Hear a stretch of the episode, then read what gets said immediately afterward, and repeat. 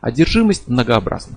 И важно понимать, что не обязательно речь идет о чем-то таком вот прям драматическом, как в сценах из фильмов ужасов, когда там человек кидается на людей, бегает по потолку и так далее. Одержимость может быть спокойной, незаметной внешней.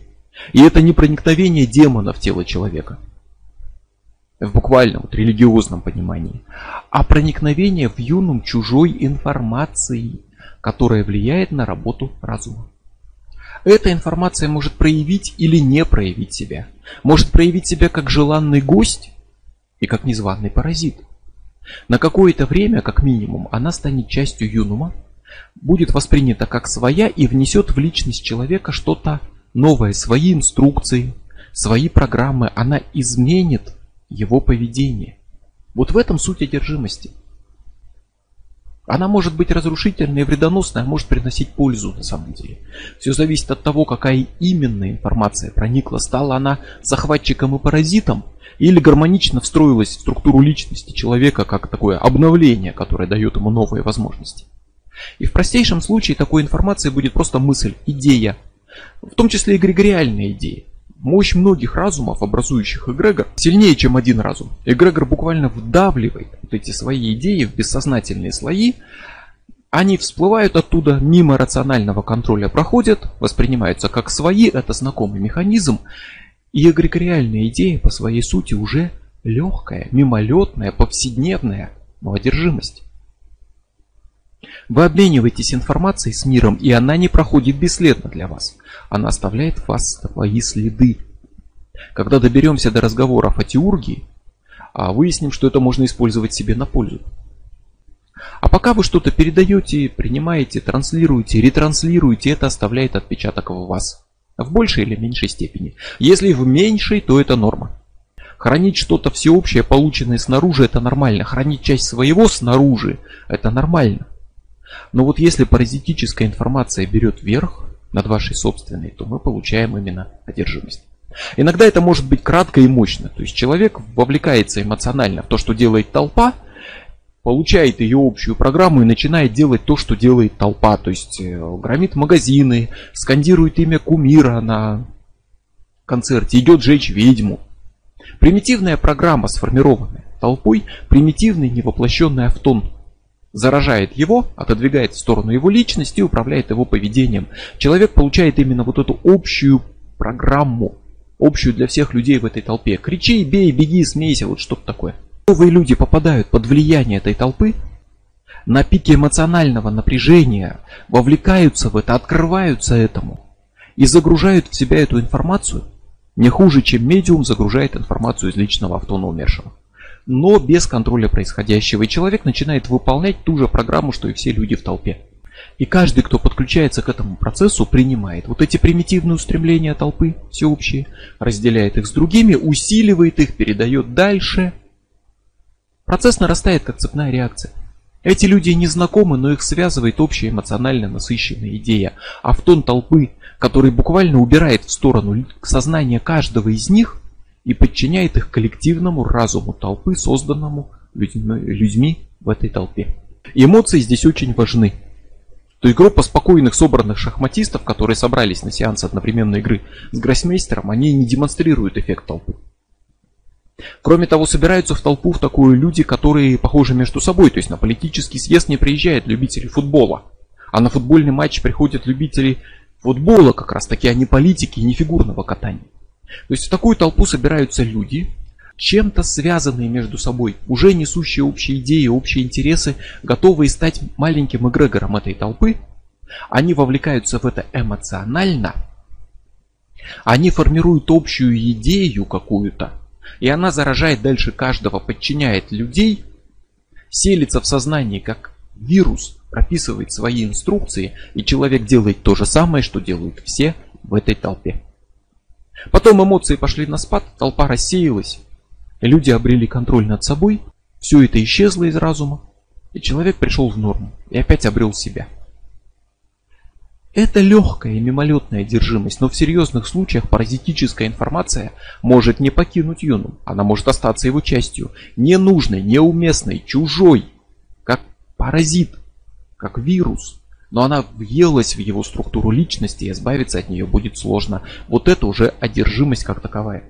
Габриэле Амурта, ведущий экзорцист Ватикана, человек, уверяющий, что провел десятки тысяч экзорцизмов, и что одержимы могут быть не только конкретные люди, но и целая группа, народ, страна и так далее. Так вот он говорил, что только единичные случаи одержимости в его тысячах проведенных экзорцизмов он мог связать именно с классическими представлениями о демонах. В остальных ситуациях, в подавляющем большинстве, по его же словам, он имел дело именно со вторжением чужеродных идей в сознание. Идей, то есть не воплощенных автонов. И, конечно, вот это вот вторжение идей и так далее психиатр объяснит психиатрическими проблемами. Скажет, что это индуцированные галлюцинации, общие какие-то бредовые идеи и так далее. И это все правильно, но на психиатрические проблемы нельзя списать, например, эпизод с одержимости вот из опыта того же самого Габриэля Аморта, когда ребенок в Италии, не знающий никаких языков, начал говорить на английском. По версии отца Амурты, это потому, что говорил демон внутри него.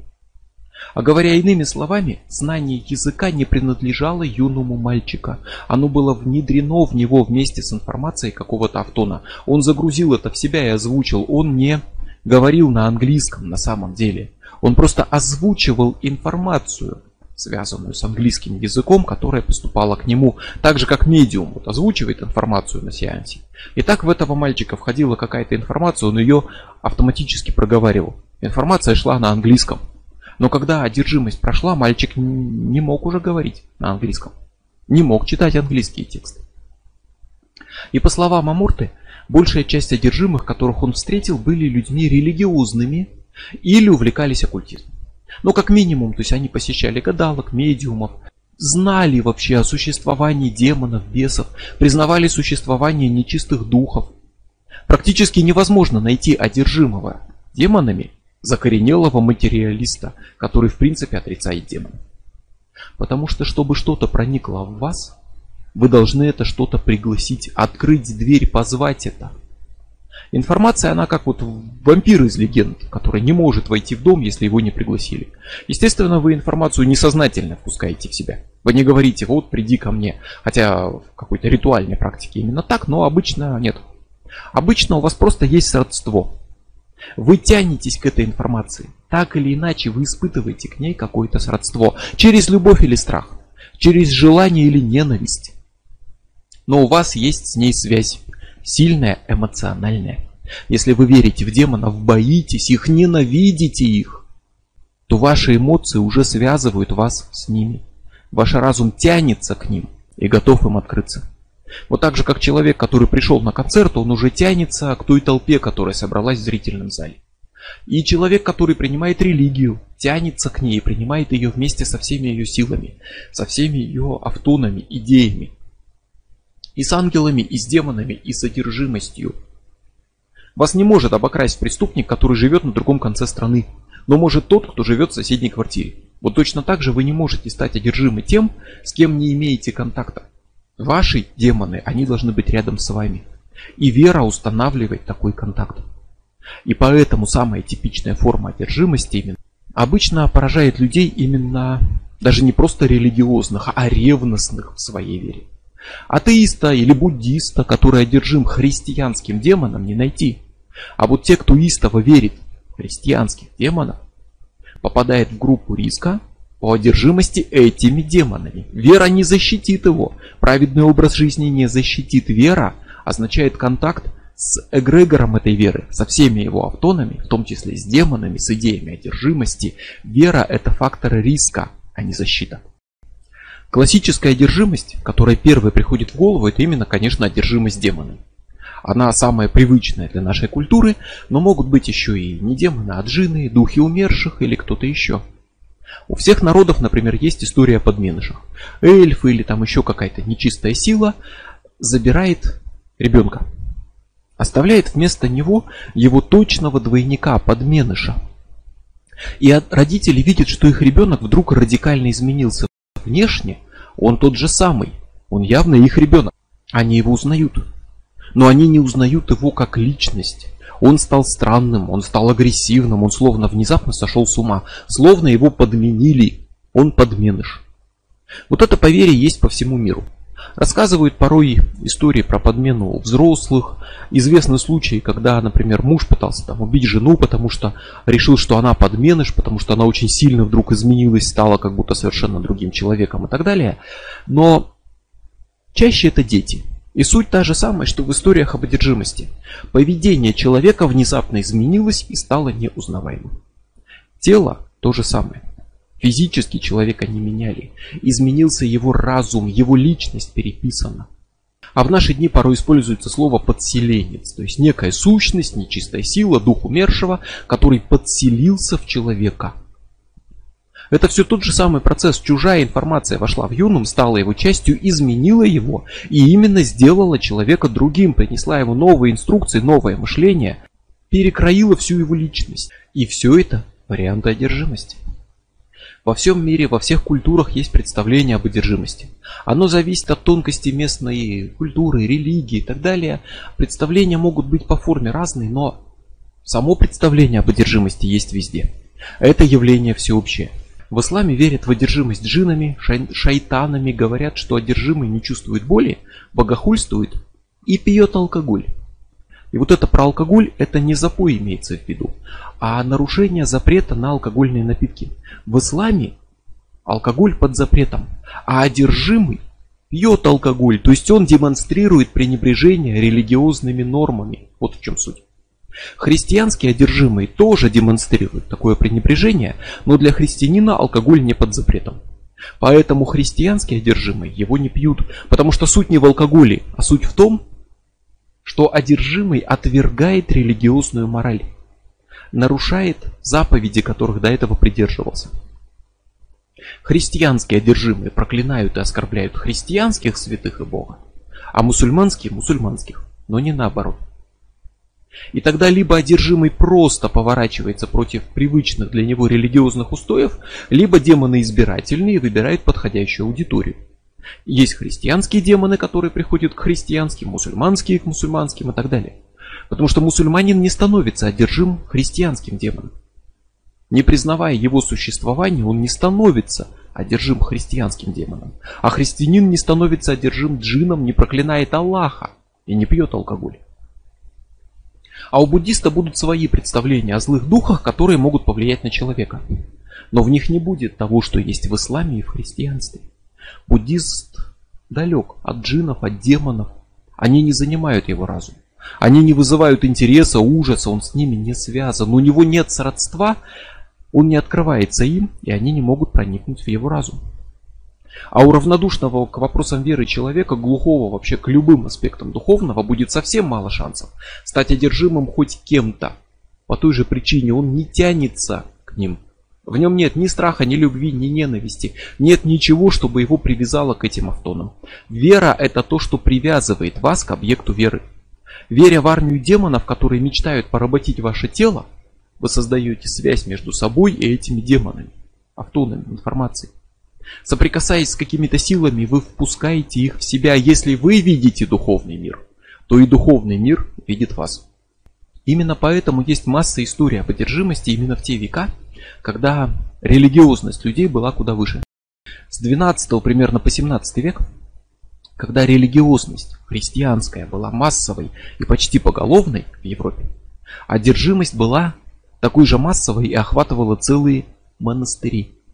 Не тюрьмы, кабаки, там публичные дома, не места греха и порока, где вроде бы должны демоны собираться, а монастыри, полные верующих праведников, были подвержены одержимости. Вера не защищала верующих, а создавала только лишь прочную связь между верующими и теми автонами, которые несли программу одержимости. К тому же монастырь – это изолированная группа людей, сплоченных, мыслящих одинаково, с одними желаниями, целями, с одной верой, образом жизни. Это эгрегор. И это идеальное условие для распространения паразитической информации. Заразился один, передал другим. Ментальный вирус, он точно так же, как и физически будет здесь распространяться очень быстро в изолированной группе. А конкретно в изолированной группе монастыря возможность одержимости демонами – это эгрегориальная идея, которую там все разделяют. Поэтому целые монастыри и становились подвержены одержимости. Уже приводились примеры массового заражения информацией, танцевальная чума, эпидемия смеха и прочее. По сути, это тоже одержимость вот такая. Внешняя программа проникает в сознание и частично его переписывает. Психиатрия снова назовет это индуцированным бредовым расстройством. Но тому, что по симптомам безумия, вполне может быть по сути своей одержимостью, по механизму. И программа, которая заражает человека, она может далеко выйти за рамки того, что можно объяснить чистой психиатрией. С позиции традиционных христианских церквей есть несколько признаков одержимости. Агрессия, судороги, галлюцинации, отсутствие эмоций, стыда, страха, жалости, стремление вредить себе и окружающим. Пока это все похоже на психическое расстройство, но классические религиозные признаки одержимости это вдобавок. Например, умение говорить спонтанно на незнакомом языке. Способность летать, двигать предметы силой мысли. Психиатр это уже не объяснит. И умение говорить на новых языках или там телекинез, это уже похоже не на проклятие, а скорее на желанный талант, а способность. Потому что одержимость это новые программы, которые приходят извне и вписываются в разум человека. Программа знания языков, программа управления материей силой мысли. И нет причин считать, что такие программы только вредоносны. Но проблема классической одержимости, как она обычно понимается, в том, что речь идет об одержимости демонами. А демон – это автон, набор информации, несущий представление о демонах, как о неком зле, о богохульстве, об одержимости и так далее. поведение, которое он дает человеку, будет соответствующим. Его программа предписывает разрушать, богохульствовать, крушить, вредить себе, окружающим. Предписывает безумие, хаос, потому что демон – это автон, который несет в себе представление о безумии и хаосе. Но в других формах одержимости, с другой программой, которая проникает в человека, может рассматриваться как благотворное явление. В Средней Азии Девона мог почитаться как избранник духов. А Девона это безумный, одержимый девами, то есть духами. И считалось, что Девона получает видение, предзнаменование. Некоторые видные суфии, исламские вот эти мистики, были именно девонами, одержимыми. И это для них считалось преимуществом. Одержимость приветствуется среди последователей Вуду, которые призывают своих духов Лоа, пускают их в себя. Это суть их религиозного ритуала. Вуду это не колдовство с куколкой. Вуду это религия. Древняя традиционная религия, связанная с тем, что человек впускает духов в себя. С другой стороны, евангелисты-пятидесятники утверждают, что на них сходит Святой Дух. Хотя другие христиане могут говорить, что на них сходят демоны. Но суть не меняется. Они тоже хотят, чтобы в них вошла некая внешняя сила. И то, и другое, и Вуду, и Пятидесятники по сути своей находят временную одержимость желательной и даже необходимой. В Библии, в Деяниях апостолов рассказывается о массовой одержимости, которые рады. Праздник Пятидесятницы. На людей сошел Святой Дух. Они наполнились знаниями, талантами, научились говорить на новых языках и пошли проповедовать. Это вписано в них снаружи. Это чужие программы, которые вошли в разум. Это одержимость. И это дары Святого Духа. Так называют качества, которые получает человек, на которого сошел этот Святой Дух. То есть человек одержим автоном, которого называют Святым Духом, и который диктует ему новую программу поведения. И дары Святого Духа включают способность распознавать ложь, видеть духов и говорить на новых языках. Одержимость демонами это подразумевает. Одержимость Святым Духом это подразумевает.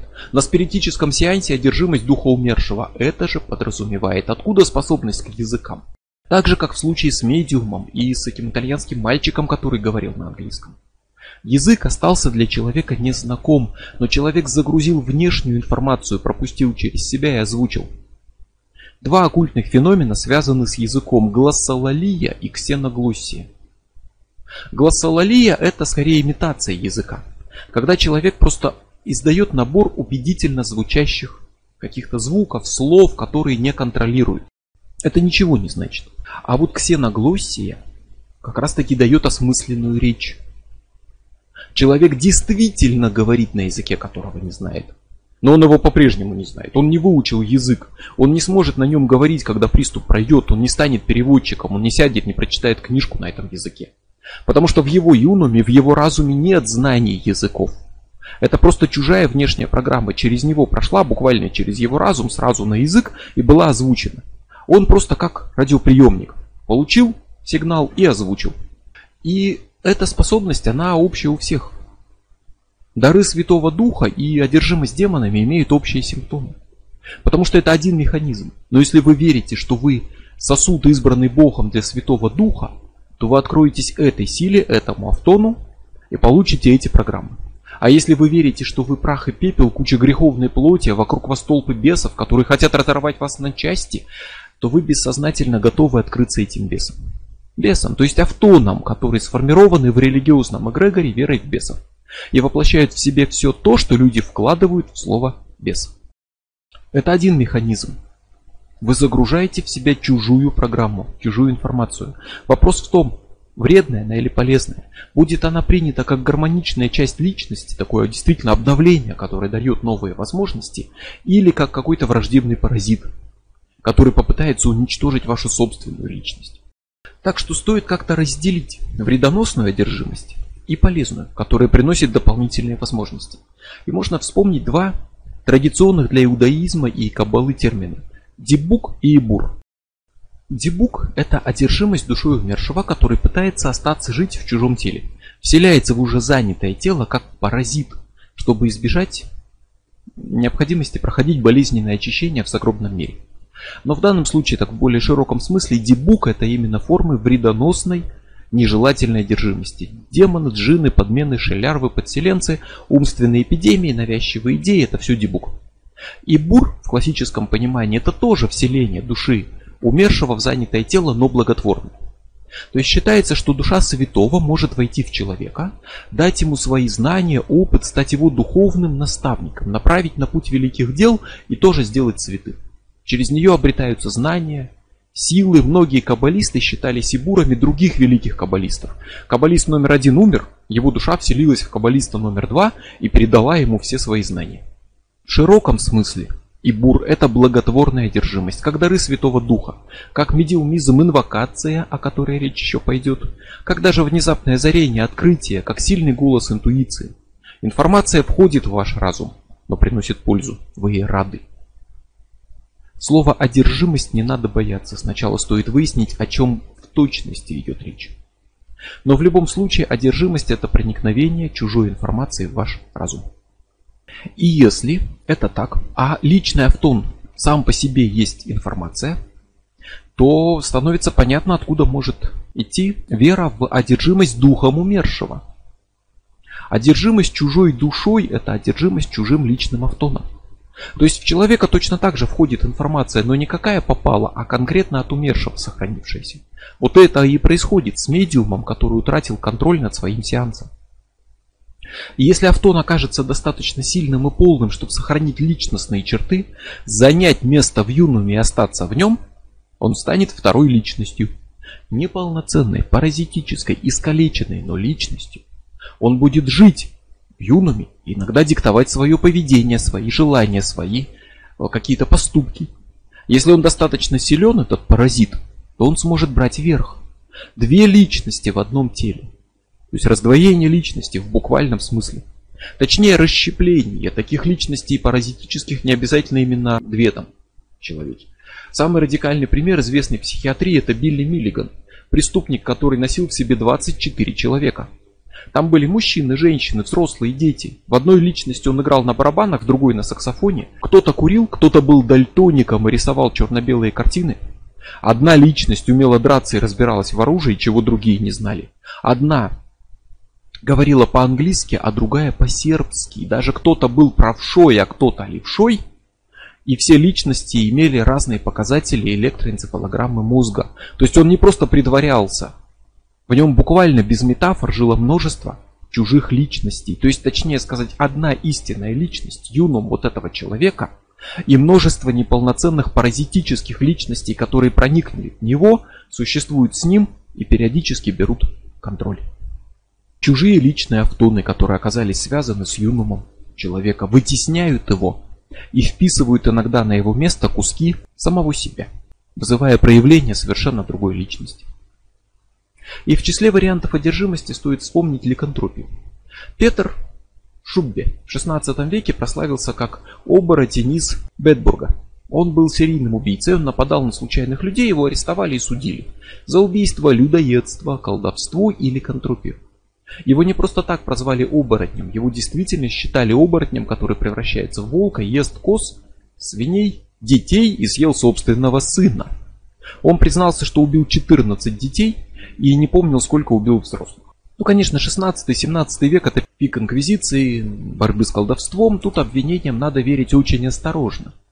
Но с другой стороны, есть вполне достоверная и задокументированная история Мануэля Бланка Рамазанты. Рамазанта был признан виновным в 13 убийствах, но говорил, что он не виноват. Он не убивал никого. Убивал волк, в которого он превращался. Испанская королева лично заменила ему смертный приговор на пожизненное заключение, чтобы врачи могли его изучить. И Рамазанта стал первым задокументированным медицинским случаем клинической ликантропии. Ликантропия – это превращение человека в волка. Или, скажем, в быка, тогда это баантропия. Или еще в какое-то животное, и в общем случае это териантропия. Превращение, разумеется, не физическое, а умственное. Не человек физически меняется в теле, а его разум меняется. Пробуждается мышление и поведение зверя в человеческом теле. Даже, кстати, инквизиторы, которые часто обвиняли ведьм в том, что те превращаются в животных, часто испытывали сомнения, что можно мгновенно и физически переделать именно физическое тело. Многие инквизиторы считали, что ведьма не превращается телесно. Она превращается в разуме, верит, что стала кошкой, крысой, волком и наводит на других такую же иллюзию. Но сама себя она считает настоящим зверем, ощущает себя зверем и ведет себя как зверь, забыв все человеческое. Знаменитые берсерки – это люди, которым приписывалась способность превращаться в медведей. Не физически, но вести себя как медведи, обретать на поле боя силу медведей. Менее известные ульфхеднары поклонялись Фенриру, богу-волку, и подражали волкам. И те, и другие в бою впадали в ярость, сражались как дикие звери, не замечали стрел, мечей, ранений. И когда там викинги куда-нибудь плыли, вот, вот их всех сажали в отдельный дракар, чтобы подальше держать от адекватных людей. И это не просто легенды древности. Это изучаемый медицинский феномен. Клиническая ликантропия, когда человек начинает вести себя как зверь и считать себя зверем, не зря называется клинической, ее изучают врачи. Не тело превращается, не тело перестраивает всю свою анатомию, превращаясь в волка и быка. Если мы возьмем у ликантропа анализ крови, он, естественно, не покажет, что в крови есть следы ДНК быка или волка. Превращение идет в разуме. Человек, считающий себя быком, начинает есть траву. Человек, считающий себя волком, начинает кидаться на людей, убивает их как дикое животное, без оружия, зубами. Потому что новая программа поведения предписывает копировать повадки животных, она отключает человеческое мышление. Но дело не в том, что реальное сознание волка вошло в человеческий юн. У животных есть своя связь с амнионом.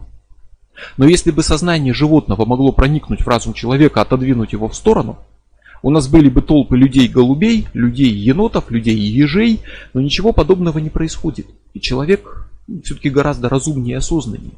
Сомнительно, во-первых, чтобы у голубя или у волка хватило сил потеснить человеческий разум, и сомнительно, чтобы человеческий разум мог впитать в себя настолько чуждую для него программу, как инструкции по поведению голубя, или волка, или быка. Но сам образ человека-волка, оборотня, который в полнолуние обрастает шерстью, идет на охоту, он очень привычен. За века он живет в нашем коллективном ментальном пространстве. Это уже готовый автон и готовый набор программ. Нереального волка автон, а автон оборотня, в который вложены все коллективные представления об оборотнях, об их повадках, о поведении. И вот если эта информация захватит сознание человека, она станет основой новой программы поведения. Человек начнет рычать, кидаться на людей и воспринимать себя как оборотня, как волка, как медведя. И чем больше людей поддерживает информацию, тем она сильнее. Поэтому во времена охоты на ведьм, когда вера в оборотни была массовой, Сила подобных программ была очень велика, а значит их заразительность была велика. И мир, объятый страхом перед оборотнями, демонами, призраками, мог буквально стать фабрикой по их производству. Чем больше масштабы истерии и страха перед кузнями демонов, тем больше шансов с ними столкнуться. Чем больше страха перед воображаемым оборотнем, тем больше шансов, что кто-то реально станет таким ликантропом, впитает эту программу и начнет ее исполнять. Страх и ненависть также сильно привязывают вас к объекту ненависти, как и поклонение или любовь.